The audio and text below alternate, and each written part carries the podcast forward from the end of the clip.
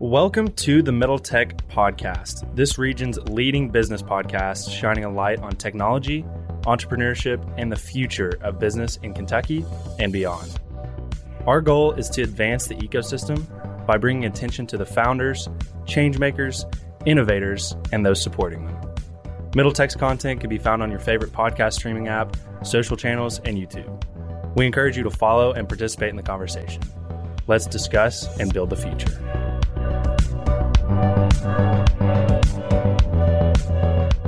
What's going on, everybody? You got Evan Knowles and Logan Jones here. We're also joined by Nate Antetomaso, our co founder, on this as well. We sat down with Taylor Dahlem, who is the director of growth at a company called Pickle AI, which is actually located out in Utah, but he is working remote here in Louisville, Kentucky. So we wanted to sit down with him and understand, you know, what's it like working for a company remote here in Kentucky, especially in Louisville, and the company's pretty special. So the company does what's called conversational intelligence, which means they are analyzing conversations that people are having on the phone, whether it's a salesperson or a customer success rep, and they're extracting insights from these conversations using natural language processing. So they're telling these reps things like the number of times they said certain key phrases, the number of times competitors were brought up, the number of questions asked, and what the answers were to those questions, and a whole lot more.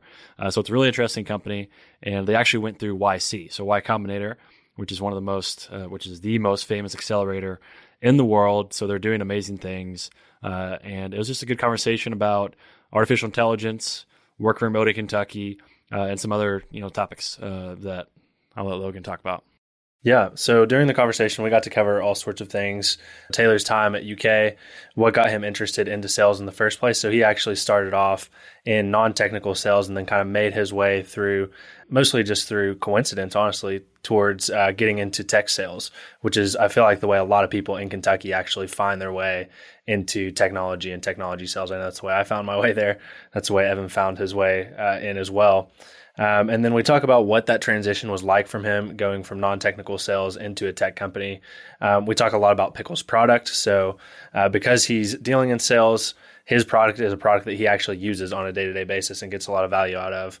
Uh, and then we also talk about uh, general technology topics. So, we're all passionate about technology here in the in this circle, and it was a fun conversation to talk to him about working at a tech company, uh, how it's been working remote, being here in Kentucky, and how he's maintained uh, culture with that company and the his coworkers uh, at Pickle AI.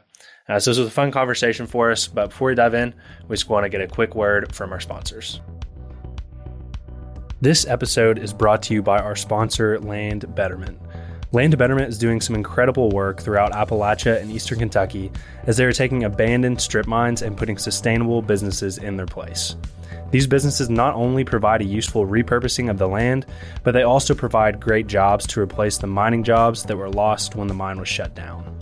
To learn more about Land Betterment, you can listen to our interview with their founders, Mark Jensen and Kirk Taylor, on episode 97, or visit their website at landbetterment.com.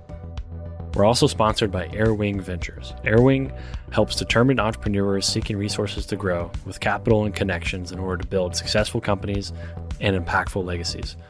They're all about high growth companies, high growth careers, and high growth communities. I've personally known Dan Beldy for about four years now, and I've seen the work he's been doing in the community, and we should all feel very blessed and grateful that a VC like himself is here in Kentucky. I encourage you to connect with Airwing and learn more Let's all grow this state together. You can reach out to Dan at info at airwing.vc or dan at airwing.vc, and their website is www.airwing.vc.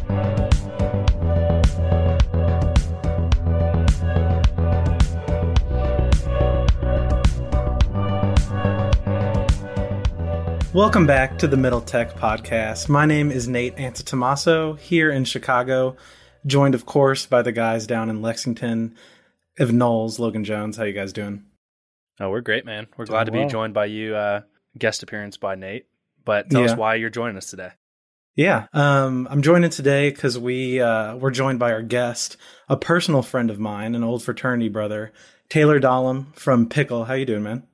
Doing all right, Nate. Appreciate having me on. Logan, Evan, great to see you guys. Absolutely. Cool. Well, let's uh let's go ahead and dive in here. So, Taylor, mm-hmm. um, first off, just kind of give us your background uh, in terms of where you went to school. I know Nate just said that you guys were fraternity brothers, but talk a little bit about uh, going to UK and then what you did immediately after you left UK. Yeah, as uh, Nate teed it up, went to went to University of Kentucky back in uh, what 20, 2010. Started there, and then um, Nate, I met you what a couple years in Fall um, of 2013. You were my uh, pledge marshal. There you go. So I've I've uh, I got to see Nate at his early his early days, um, which is which is a treat for sure. But especially in the fraternity world, and in in our case, we were building a fraternity from scratch. It'll drive a lot of the conversation we're about to have today because it kind of gave me that entrepreneurial itch of starting something from nothing or taking a really traditional system like that of an SEC Greek uh, UK in particular, and saying, I, I don't like what's currently offered, or we didn't like what was offered. Like, let's start something on our own. And, and that's grown to what it is today and, and attracted guys like Nate to, to join the cause as well. And I think that you might agree that that spurred some of his interest as well. Yeah. Um, really building something from nothing. And so after graduating in 2015, went off to uh, work for Theta Chi's international headquarters up in Indianapolis, uh, up in Carmel in particular. But basically I started as a traveling consultant, went to about 70 different chapters and universities in a year. So all, a lot of driving, a lot of miles, but helping expand to new campuses or working with our active chapters. I was, you know, equated to franchises for the for the non-Greek uh, speaker, but essentially helping them with their operations, helping them grow, and then got promoted to director of recruitment and expansion, or what is now director of growth, but um, the goal was pitching to new universities, establishing new groups, helping them, you know, build their operation and, and scale. And so again, a lot of that went back to my my time and, and kind of passion that I found growing at a local level and doing it on a national level. But I realized nonprofit wasn't uh, wasn't going to be the, the calling for me uh, long term. So needed to you know go from a director level in nonprofit world to back to the bottom square one at a, in the corporate world or in the for-profit world. So cut my teeth on uh, being an outside sales rep for about a year for a Fortune Fortune 500 company, but massive, massive scale in terms of selling to large manufacturing plants, all the way down to auto body shops, um, uniforms, facility services, a really a grinder of a role um, that that taught me a ton in terms of an actual sales process. You know how to follow up, how to cold call, how to how to really overcome objections from, like I said, a small auto body shop owner who deals only in cash to a giant organization where I had to go through 15 different buyers. A lot could happen in between there, and it, I'm selling a, a not exactly a sexy product, but a needed one. So how do you overcome that? And now here I am and uh, stumbled my way into a startup in tech sales and uh, I, the the sky's the limit on it. But I'm I'm trying to learn every day. Uh, consider my background came from very traditional industries of Greek system and uh, mm-hmm. and facility uniform services. Real quick, I'd like for you to touch on actually getting into tech sales because you kind of mentioned when your your buddy reached out to you and you're just like, I'll help however I can that really resonated with me, and I think that probably resonates with both Nate and Evan as well. So, talk about mm-hmm. that transition from you know that corporate type of sales to just saying, you know, yeah, I'll help out. Yeah. So interesting story on my end. Being up in Indianapolis for five years, my fiance and I we wanted to move back to Louisville, be closer to family and friends, buy a house, um, and we did that in March of 2020. And Louisville pre March 2020 is very different from post March 2020. And that's where, you know, Tom Hanks said he had COVID. They shut the NBA down.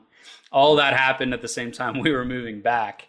And I had started a new job as more in a tech sales role, but still kind of entry level. And it was my first week on the job when kind of the world was shutting down. And, you know, naturally, as most salespeople went through, especially brand new ones like myself, we ended up getting laid off um, for budget reasons or just unknown uh, heading into the next few months. And so I was kind of at a loss of like, I just started a job. I've never been laid off before. And here I am a week into it, uh, trying to figure out the next step. And two days later, one of my best friends from high school, who we fell out of touch. Um, he moved out to Utah, and I, you know, was obviously in Indy and, and, and in Kentucky. We, you know, we, we stayed familiar with each other's lives, but really hadn't talked that much. But he called me out of the blue one day, uh, like I said, two days after getting laid off, and was just like, "Hey, I'm starting this, building this startup. I know you got sales experience."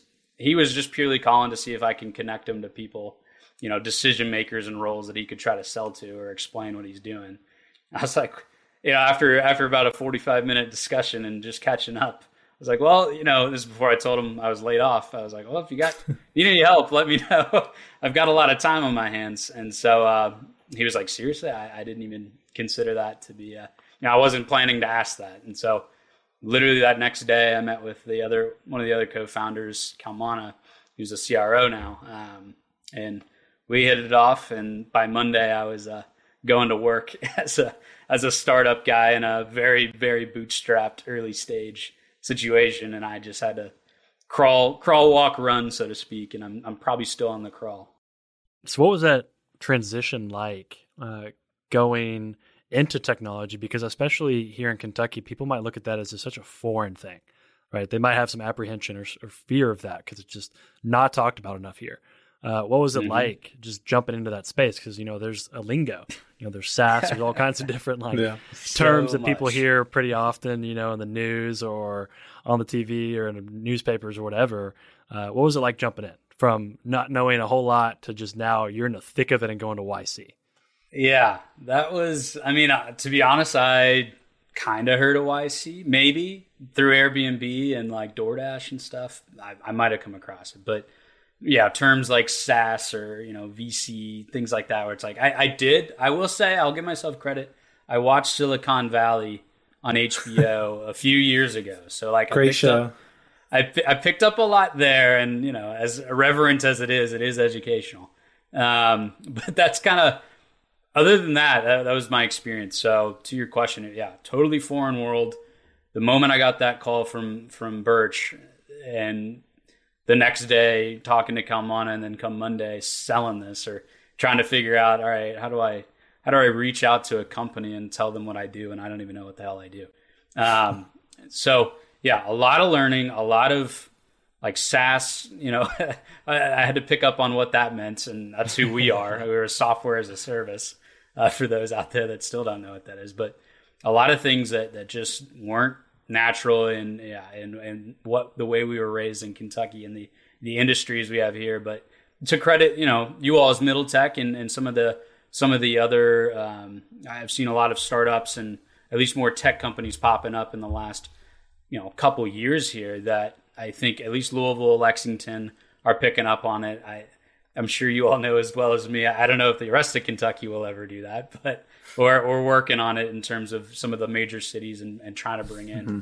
you know, some of those some of those startup companies and really enabling those. But I know Indianapolis is is, is picking up on that as well. Chicago is obviously huge there, but you know, it's starting to work, work its way down here in the conversations that are happening. But I'm in the middle of the the the boom in uh, Utah and Salt Lake City which is where we're based out of, and essentially it's they they consider it they call it Silicon Slopes, quote unquote, um, which is you know an endearing name if you've ever been out there. But uh, that there's a ton of investment, a ton of tech. It's equivalent to like Austin, Atlanta. Um, so just being thrown into that world where Kalmana, one of the co-founders, has been in, I think, four or five different tech sales roles over the past few years. Ton of experience.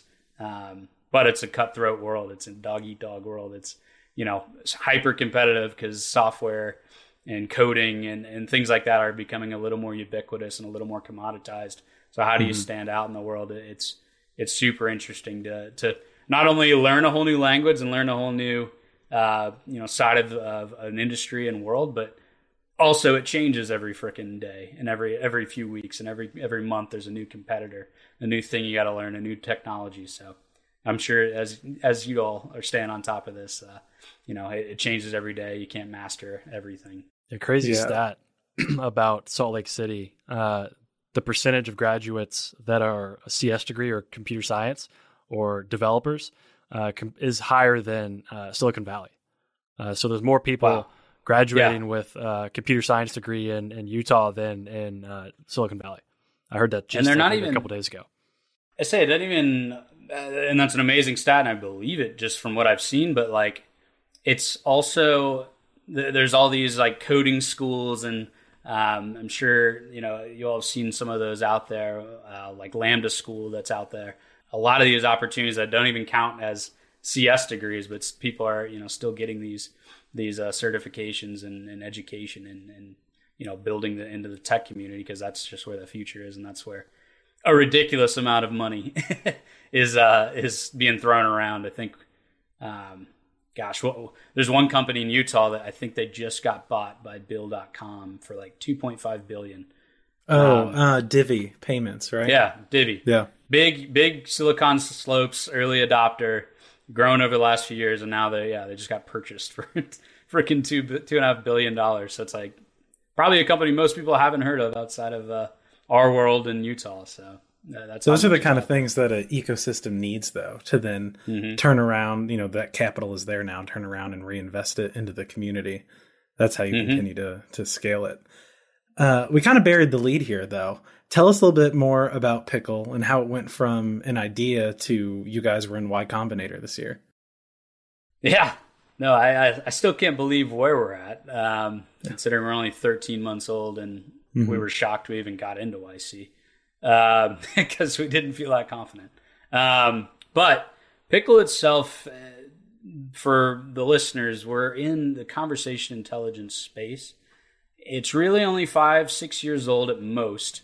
Um, but there are a few, few bigger players. There's no Amazon, Walmart's, anything like that here yet, but it's getting there.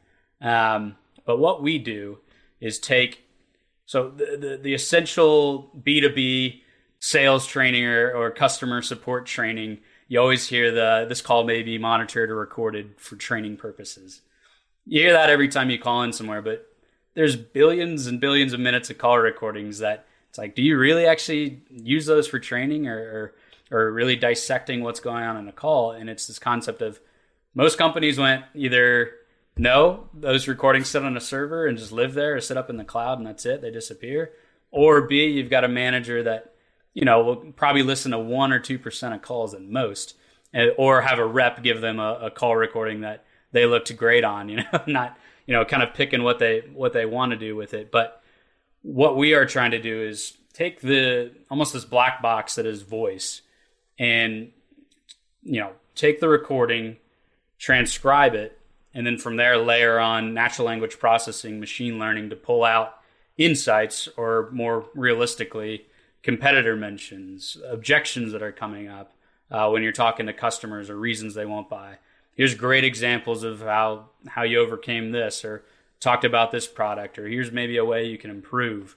Um, we're really taking hundreds of thousands of calls from you know a ton of different companies and processing those and putting them in a in a readable way, which is essentially where one of the portions of where the name came from, pickle, um, is this process in machine learning or natural language processing that takes what the language computers read, which is ones and zeros, and converts that to language we read, which is the alphabet.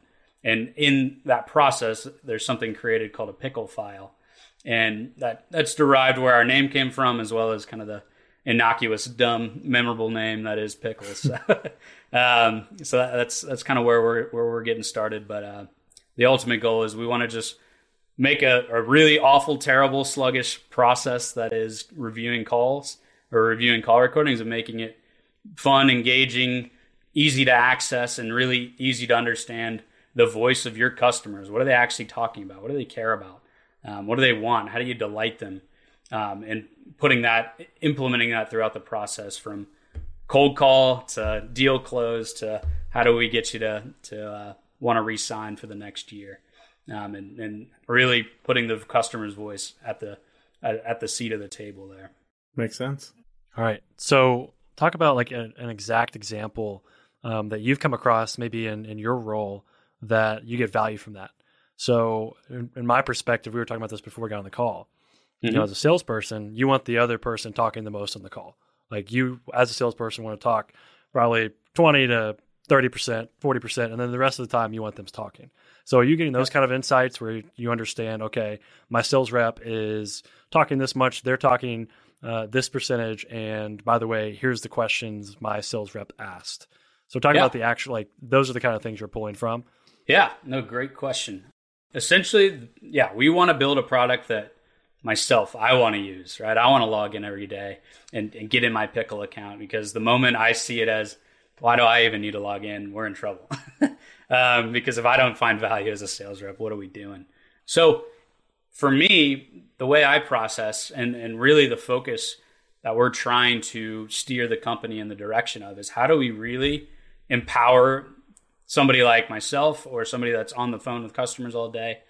How do we make sure this is a tool that really helps them, really empowers them, really makes them enjoy logging in and, and having an experience around, hey, I want to get better or I want to improve, or what what the heck did I ask that that I, that I meant to follow up on two weeks ago because my call is coming up in ten minutes and I needed to figure out what the hell I was talking about. Um, those are the things that when I need to hop in and really understand, that's what I find value in. And, and I think Evan, what you were talking about is the questions.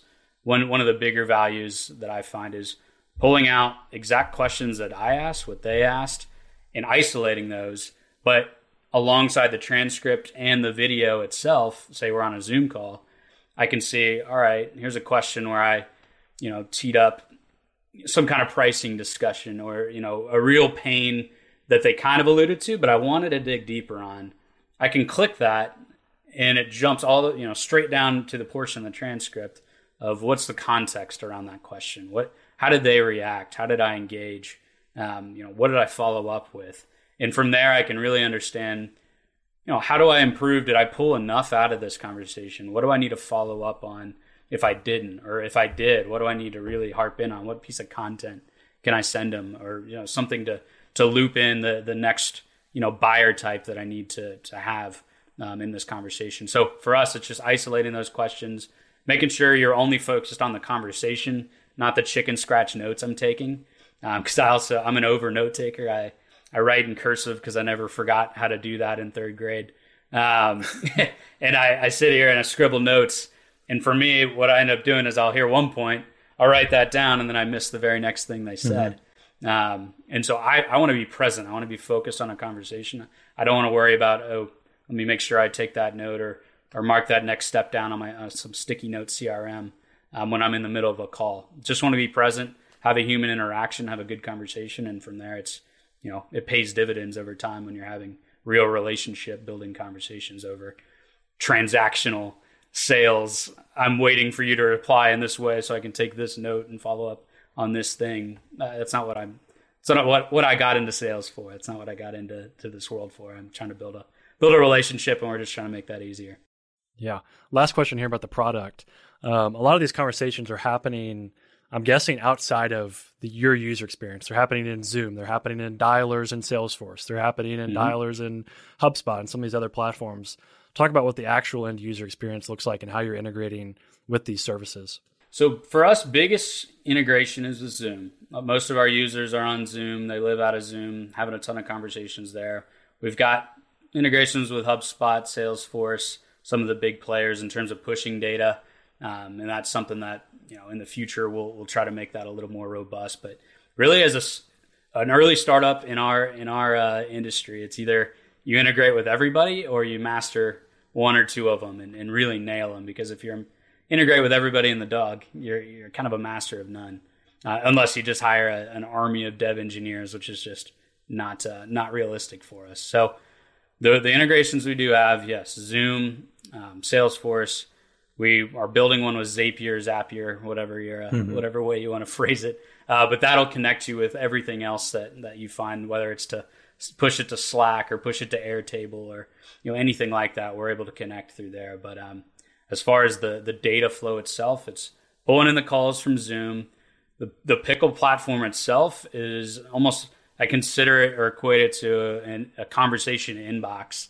So I can go in and see, all right, here's the nine calls I have coming up today or here's the nine calls I had yesterday or, or today that I want to review. Here's those tasks that pop up really quickly that I can understand. All right, here's the things I need to do. Here's what I need to follow up on. Here's those notes I took. Um, if I want to dive into the call, I can see it in there. And then some things are pushed into Salesforce, like call summaries or or links to the actual conversation that they can click into to to really get the context behind it. But uh, we're really really focused on the Zoom integration and making that as strong as possible. Makes sense. That's that's where everybody is right now. Mm-hmm. So, so let's talk about YC. You guys were in there. This Yeah. was it. Is it the winter class or spring class? How, how did that come about? Yeah, Winter twenty one. They do two a year now, right? yeah, winter and summer. Winter Um, and summer. So for us, I mean, Birch come on and we'll talk about it till they're blue in the face. And I, it's funny. this is uh this will be something I, I again I didn't know really what YC was until March. Um, so it wasn't like some some passion of mine to get into YC, but Yeah. hearing from them, it's a it's a ginormous deal. And the more I got involved in it, the more I looked at the companies and their you know as in their alumni network and portfolio. I'm like, yeah, that'd be awesome if we got in there. But again, we were a bootstrapped company, a few customers at the time. You know, some some uh, revenue, positive cash flow, but really it all goes back in the business and and that's it. And we we just had an MVP, super dirty MVP, um, minimum viable product for everybody else out there. But the tool itself was just not as advanced, far along as we wanted, and uh, we basically put a ton of resources and effort into really trying to fix a problem or stand out that really wasn't addressed in a super hot market that is conversation intelligence. And with basically our application to YC, if I don't know if you've discussed this on your your program before, but uh, the it's a very intense but brief process. It's you basically have this really simple application in the sense of they ask you describe your company in one sentence. So that sounds simple, right? But when you're addicted to your startup and you're in love with your the the ideas you're you're trying to put together, nothing's harder than trying to simplify what you're trying to the the world changing technology you're building into one. I'm going through that right now. It's so hard. there you go. It's super super hard to do that. So it's that concept of they they really try to break you down in that that application process and we spent probably a solid few weeks on this this application and rewriting it trying to figure out all right how do we you know really stand out how do we get this interview because how it works is you submit this application you get a 10 minute interview and based on that 10 minute interview they say yes or no Wow. that's it. So, and the other thing we this is the second time, yeah, for really first full full remote YC batch they've ever had, where mo- pretty much every other time it's three months in Silicon Valley, San Francisco, where you know you're living amongst a bunch of other founders. You're you know they give you 125k uh, to basically go towards living expenses for three months because you're in one of the most expensive places in the world, um, and just focus solely on your product for for three months in your plan. But with COVID, that wasn't a reality, so it went virtual. Now, that's where it ties into that super simple interview process. Also, just got opened up to the entire world. Whereas before, it's not realistic for, say, an Indian startup or some startup in Africa to fly to San Francisco for three three months and, and live off of you know the 125k. Uh, say you've got you know a couple founders, three or four founders trying to do that. It's tough to do that. Tough to be realistic, but it, it, it really just like everything in the remote world leveled the playing field. There's more applications I think than ever. Um, so again, it was just one of those processes that were nerve wracking of like, how are we going to get over this? But I still, re- we still really haven't figured out what the game changer was or what they really see in us, other than the fact that the approach that we're taking in this super, super crowded industry is different than than what's been done. So a lot of it is focused on coaching, um, this aspect of micromanaging, even um, you know, almost Big Brother reviewing all your calls. Whereas for us, it's how do we make sure the end user can use this tool or make this almost a true productivity tool that's tied to all of your conversations not how do we make this a call review tool. So it's it's those those different aspects that really i guess jumped off the page so to speak um, as well as a few um, references with uh, some other startups that we were working with at the time that just wrapped up with yc that that kind of pushed us over the edge and, and got us into the program Yeah, give us an idea of what the program's actually like. Like, what are you guys doing on the day to day? What are they trying to teach you and, and help you out with? And then kind of lead that into how that's uh, changed your company or helped your company uh, post pitch day. Yeah. So, again, alluding on normally it's in person, it's in San mm-hmm. Francisco. You live in this almost like communal startup society that you're just closed off to the world for three months and just building with them, you know, talking with partners, you know, almost like a summer camp, if you will. Um, and with us being totally remote, it's it, it was kind of a different atmosphere from probably what it normally is. But what we experienced was, you know, you had a, a say like a Monday large group session where it's every every every uh, company in the cohort would turn on their Zoom, jump in into the into the large session, and essentially you get a you know somebody like the Airbnb founders to to talk to you and do kind of a you know here's what we went through, here's where we were in your shoes, here's how we pivoted or changed or whatever, um, and really got to it was kind of cool to have that access to um, you know Airbnb or DoorDash founders, the the founder of Twitch, having those kind of you know intimate conversations and you know just really hearing their story was inspiring. But you also had small groups so more of the cohort based around um, you know the, the the industry you're in or the problem you're trying to solve or the people you're selling to.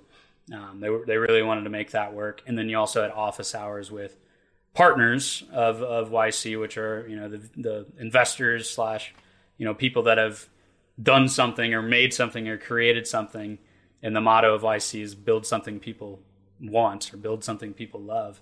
Um, and it's you know these are the people that have exited companies or have built um, followings or you know really those thought leaders that we had access to, which is really awesome. Um, and one of the best pieces of advice that changed our uh, changed our company direction. We were looking to hire at the time. It was you know just three of us, myself, on, and Birch and you know we had a solid customer base but we got to this you know really critical mass of we can't handle the customers are having on board. Um, we need to focus on sales keep bringing in but have somebody that comes in for a customer success role and really works and, and really creates those relationships with the, the customers post sale and making the experience you know as, as as awesome as we can. That was our plan and we explained that to one of the partners and they're like we like the idea, but you're doing it the wrong way. And we're like, what does that mean? They're like, you don't focus on the sales, you focus on your customers. You're going to learn a million more things talking to your customers and being in, in deep with them as as the CS reps. And then you go hire go hire sales reps to to go talk about your product and bring new people on. But it, it's just like all we did was explain what we were trying to do, and in one sentence, they're like, "I'll just flip it, and you've got it." And that that changed a lot for us mindset wise, and this concept of you know what we the route we were going down, which is like, oh, we just want to go get more revenue, bring on more people, but it's like, no, we sh- we should be focused on the customers. What do they love? What do they hate? What do they want to fix? You know, what what what are the processes they go through from login to to aha moment?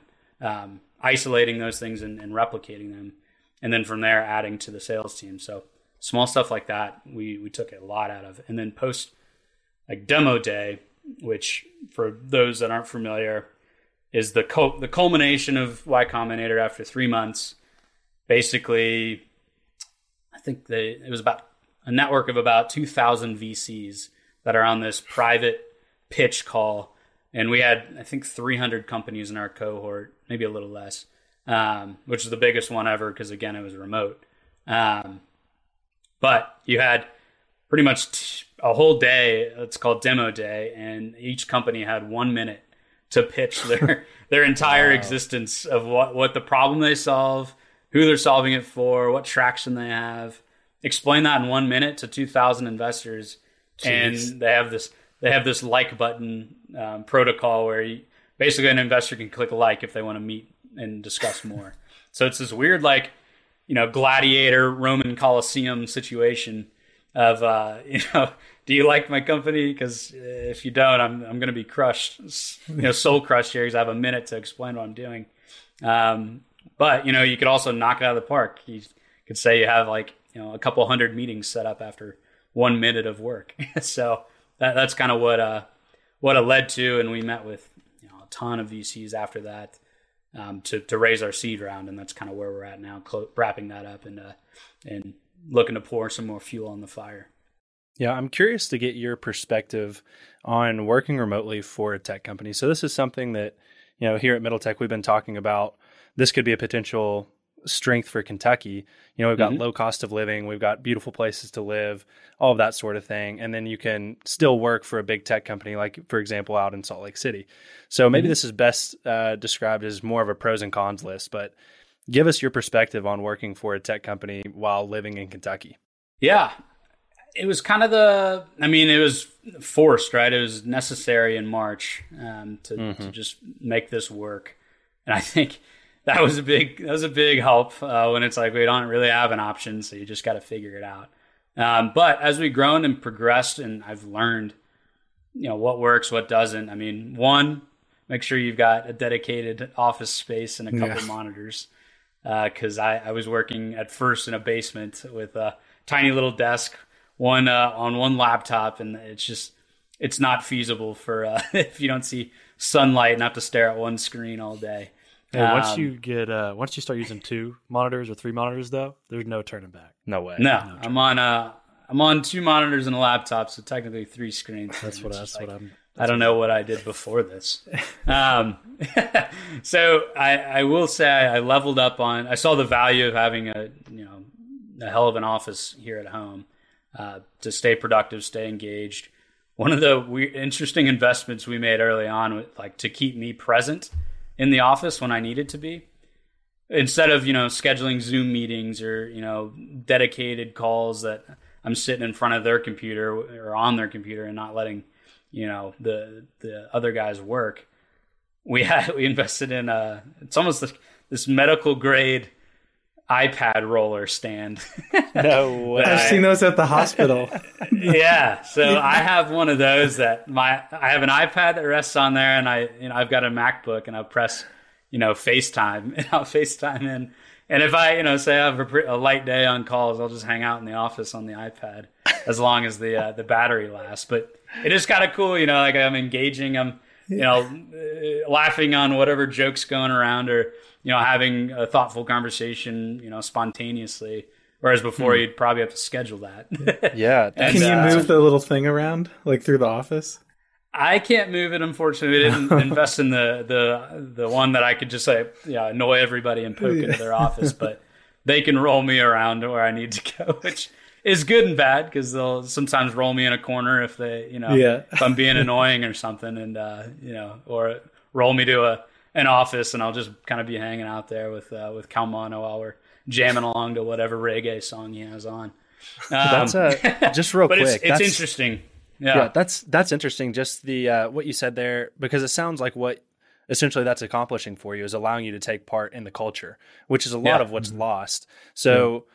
I'm sure you've probably gotten to hang out with with the company now at this point, but do you feel like you're still getting to partake in the culture of the company or do you feel like that's still something that is almost inevitable that you're going to miss out on to some extent?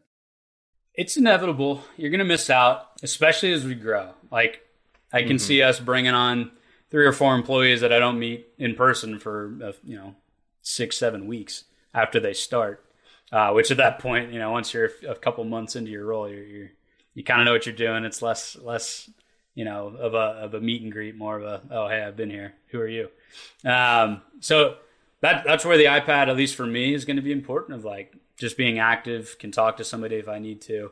They can laugh about me being on a fucking you know screen, but um, but as awkward as it is, as weird it is, like that that is a huge part of staying involved, staying in touch. Because I I I can't see it being as feasible of a culture that we've built without me having that access it's great while they're there. You know, they're all in office and having a good time. But for me, yeah, that would be tough to isolate. Um, what I'm doing to just hey, maybe I'll get 30 minutes, uh, uh, you know, at some point today to talk to one of them. Um, whereas now I can just interrupt whenever I need to.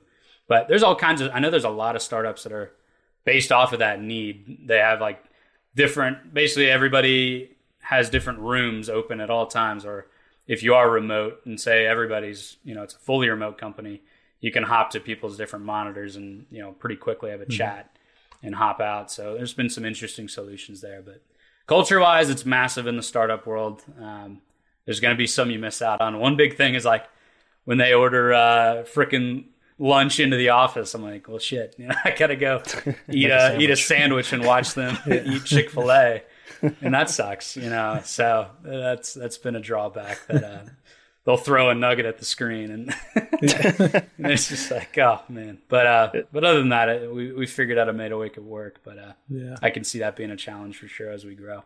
Do you guys see yourselves hiring more people remote, or because you are so focused on culture, is it going to be just you basically who happens to be out in Kentucky? I think early on, first 10 employees define your first 100, right?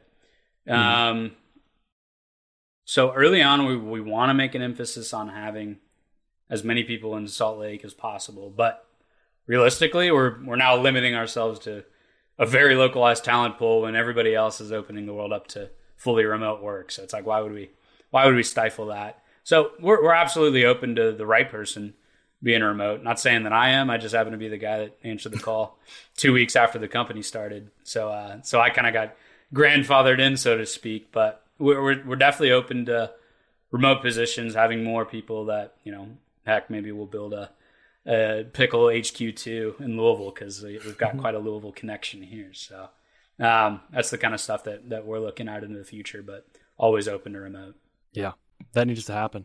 That uh, that'd be sick. But I think uh, we need to have more discussions like this about remote work because, you know, like Logan was saying earlier, I think you know, Kentucky's in a prime position to attract more Mhm. people to work remotely, and I think that it's an important topic because that's where a lot of things are heading. I personally believe we're going to go through this big movement of, uh, oh, remote work's the best thing ever, and then it'll kind of get, you know, pulled back a little bit. Uh, Yeah. That's my opinion. Uh, I think you know Google and some of these companies that are trailblazing um, can afford to because they've reached a certain scale. Uh, Mhm. But if you're starting to, uh, if you're starting a company or you're a medium-sized company and like that culture matters, I think you're going to start to see that remote attitude get pulled back a little bit. And I think it's an important topic we need to discuss more here in Kentucky. I think it too is uh and you'll see LinkedIn polls all the time, or at least a few months ago. It's like fully remote, hybrid Yeah. remote, or you know, fully like in this, office. if you want fully remote, give it a, a Almost, question yeah. mark. which you know, as annoying as those are, I mean, it is a fair question of like most people say. Hybrid. I think it was like some substantial, like seventy percent, eighty percent. I don't know what it was, but I would prefer a hybrid model. So it's like two days in the office, two days remote. We've got, I mean, hell, my situation, I'm I'm technically in the office every six weeks for about a week because I made it a point to fly out there and be present early on, um, a couple months in, just to be, you know, have that have that have that feel and know what know what it know what it's like out there. But not all the time do people have that that privilege to fly out to their company and and spend a week there. So that that's something that I've I can see the benefit of the hybrid, even though my hybrid's a little insane. Every six weeks, I'm in the office for like ten days. You know, I think my ideal setup is hybrid, and I like if I'm going to be hybrid, I don't want to be working out of at home. I would want to be traveling. Like I want to be Yeah. Okay, I'm going to be in Austin for this week, and then I'm going to be back in the office, and then here in a, a couple weeks, I'm going to go and visit San Francisco. Like that's my ideal work life. Logan, I've always you bring had this your screens idea- with you, bro. Yeah, that's true. That's we true. work membership. You- I'm be Get the carrying around iPads extra- that just You're carrying around an extra suitcase full of two monitors at all times. to Pay the extra price. I think there's. I, I've been thinking about there's like there's an opportunity probably for like companies that that have the budget um, and value culture that much. Probably some kind of like concierge like travel uh, service where it's like they coordinate each other's travel as a team uh, together. I think that'd be cool. Yeah. You know, if there if there are people willing to pay a premium That's for travel as part of their lifestyle. There's probably Yeah. going to be a service that helps companies do that um, as an outsourced uh, provider. Just an idea, you know, in order Yeah. to maintain culture for people that want to be nomadic. You know, I think that's that's a thing. And if somebody wants to steal that business idea, uh, I say that's right the now. next Kentucky startup right there. there we go. Just yeah, Could write happen. that down. Yeah, I did a poll. You know, funny we were making fun of polls earlier. I did a poll like four days ago on this exact topic. Sure, Your said- I poll was an uh, actual poll, said- though. Mine was it's not funny. We we were purposely making fun of you there. um, yeah, it's, That was I was targeted. trying to. I was trying to see, see if you guys were doing that or not. But results came in about 90 votes, 61% said I want a hybrid, just to throw that out there. Yeah. yeah. Um, anyways, So why I wouldn't think we're all on the same page there. Well, let's transition this conversation kind of back to technology. You know, I know that you got you got started kind of doing the fraternity leadership roles and then got into corporate.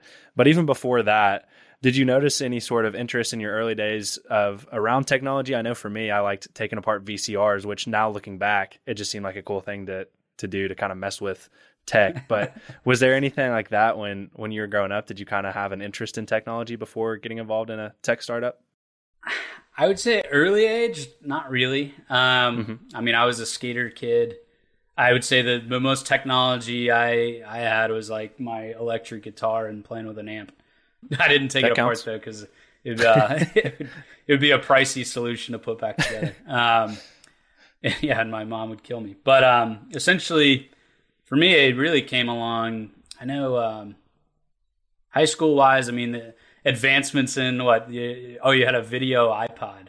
You know, stuff mm-hmm. like that was like dope to me. It's like I've got you know, you go from having CDs, which I've got like still got my 200 some odd CDs that I can't play, um, uh, that are just sitting collecting dust. But the uh, the concept of like taking that and putting it in my pocket was mind blowing because music just always kind of held that, uh, uh, you know, a, a, sensitive place to me and, and, something I was always passionate about. So like the technology technology advancement to make music more accessible, yeah. iTunes. I was uh not gonna lie, I don't know if uh, this is incriminating anymore statute of limitations, but a lot of downloads, you know, on on BearShare, LimeWire, whatever. Yeah, uh, LimeWire. oh, we all go. yeah, all the viruses that came with that. Hey, I want to know uh, who owns the the rights to that brand. Like who who owns that trademark now? Because like if you sell a T-shirt with LimeWire all over it, oh, as like a vintage merch. shirt, that Dude, like a nice throwback. Would sell the shit out of itself. I yes. infected the uh, the family desktop with LimeWire for sure. I would that, say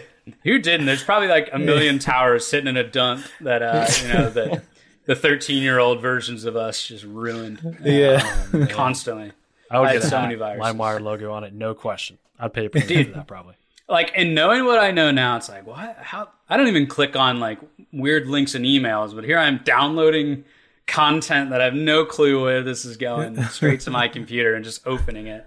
And it's yeah. like, good lord, the the amount of risk that was there. But to back back to your point, Logan, the, the that, that's where I that's where technology came into play for me was you know the advancement in the in in the accessibility of music was huge, and then from there, I mean, shit, like.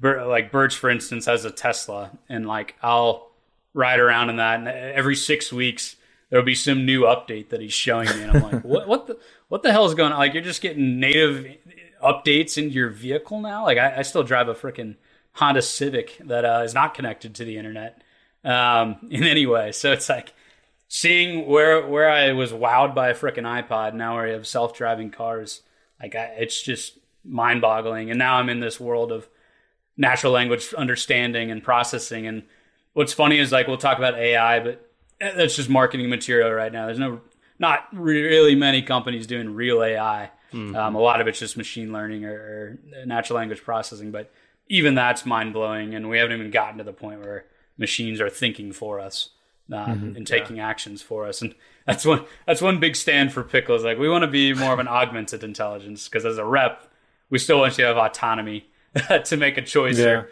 you know follow sure. up how you want, not have a machine do it for you. I, I still right. don't see the value in that as a rep. You can't um, automate sales. There, there's not yeah. going to be the day that an artificial intelligence is going to. We're going to die on that hill. Damn it! A great. We're, we're going to be the only people employed. selling selling to robot buyers, you know. Yeah. but yeah, to back to the the technology thing. I feel like our generation is the last generation that got to experience what it was like before technology kind of ate the entire world. Yeah. Like I can oh, still oh, yeah. remember a time before having, you know, all of your songs on a device that fits in your pocket and I remember a time before video games and like mm-hmm. or at least video games as we know them nowadays. I feel like it's almost an inherent trait of our generation to be very very interested in technology even if you mm-hmm. might not realize how interested you are in technology like whether your thing is video games or whether your thing is photography or videography whatever it may be if you're interested in any of those things, music in your case, you're interested in technology, like yeah. the ways that technology has completely changed every single thing about the way we interact with our world. I think it's pretty safe to say that everyone has an interest in technology to some extent. Absolutely. And I, I look at it as yeah, we, we got to see the phenomenon happen, which is to your point, Logan, like the the concept of I know what it was like, I know what, what it's transitioned to. Um, but even even more importantly, in, in my opinion, is like how fast it has evolved and has changed. And most people take that for granted that are younger than us, or you know, mm-hmm. at this point, people. I don't know how many. I think there's kids in college that were born in fricking 2000, uh, mid 2000s, which is insane to me. Um, we're heading into the 2010s of, of birth years, but the, uh, the they're just always known, you know, technology. Uh, to your point of like always connected, always on. It's gonna be a weird social uh, experiment when we're in you know retirement homes. What our what our you know carpal tunnel is gonna look like, or you know the Zoom fatigue over the next 30 years. How that's gonna you know probably cause a, a whole new wave of depression and things like that. But right. uh, on top of the horrors of technology, there's it's going to be insane to to think you know if we're already here and 20 25 years like where where the heck is this is this going to take us in 50 i don't know. It's exciting yeah. to think about. Just keep speeding up. Well with that with kind of the future technology and advancement of ai where where's pickle headed? You know how is that augmented intelligence going to change over the next few years and what are the goals of the company? Yeah so i we envision Pickle as yeah, again, augmented intelligence. It's this concept of giving you the conversation you had, but never letting you like have anything slip through the cracks or like, mm-hmm. hey, what the hell was I talking about with Nate two weeks ago? Um, we were referencing this rock band song or something random. Yeah. We want to have that almost searchable to where it's like never never forget what you were talking about or the conversations you were having. And yeah, there's a there's a lot of uh, you know concepts of oh god i kind of want to forget some of the conversations i had but you know it's this idea of we can probably scale this in a ton of different ways and even head into the consumer market um, b2c with a lot of this you know pairing it with some of those more note-taking apps um, or productivity apps that don't have the conversations tied into them um, seeing where that takes us and, and really how you structure your day based around the conversations you're having. Now, right, right now we're limited to Zoom, but could we get that, you know, have that meld into written word, emails, texts, things like that, that, that you want to have all in one place? That's kind of the, the next place that I see us going, but you know, it's a little ways away. Right now we're just focused on helping sales teams and then, uh, then we'll hopefully scan, you know, scale from there and expand. Absolutely. Well, we're excited to see you guys grow. We're excited to keep up with your guys' progress and definitely stay in touch with us. Um, but before we let you go here, give a plug to Pickle AI. Where can they find you guys? How can they get in touch if anyone from the audience has uh, resonated with what you guys have been talking about and, and working on? Yeah, yeah. So you can find us at pickleai.com, not pickle.ai. A lot of people type that in and takes them to not not the best looking website, but um, uh, pickleai.com. And then we live on LinkedIn. Uh, mm-hmm. So I'm I'm always on there. That's that's where most of the people we interact with are on there. So follow us on LinkedIn. Follow our story there. We do have Facebook. Uh, don't spend a lot of time there. And then uh, Twitter is kind of the next area. So at Pickle Smarts um, for for each Facebook and Twitter. But really, it's just Pickle AI on LinkedIn and then our website.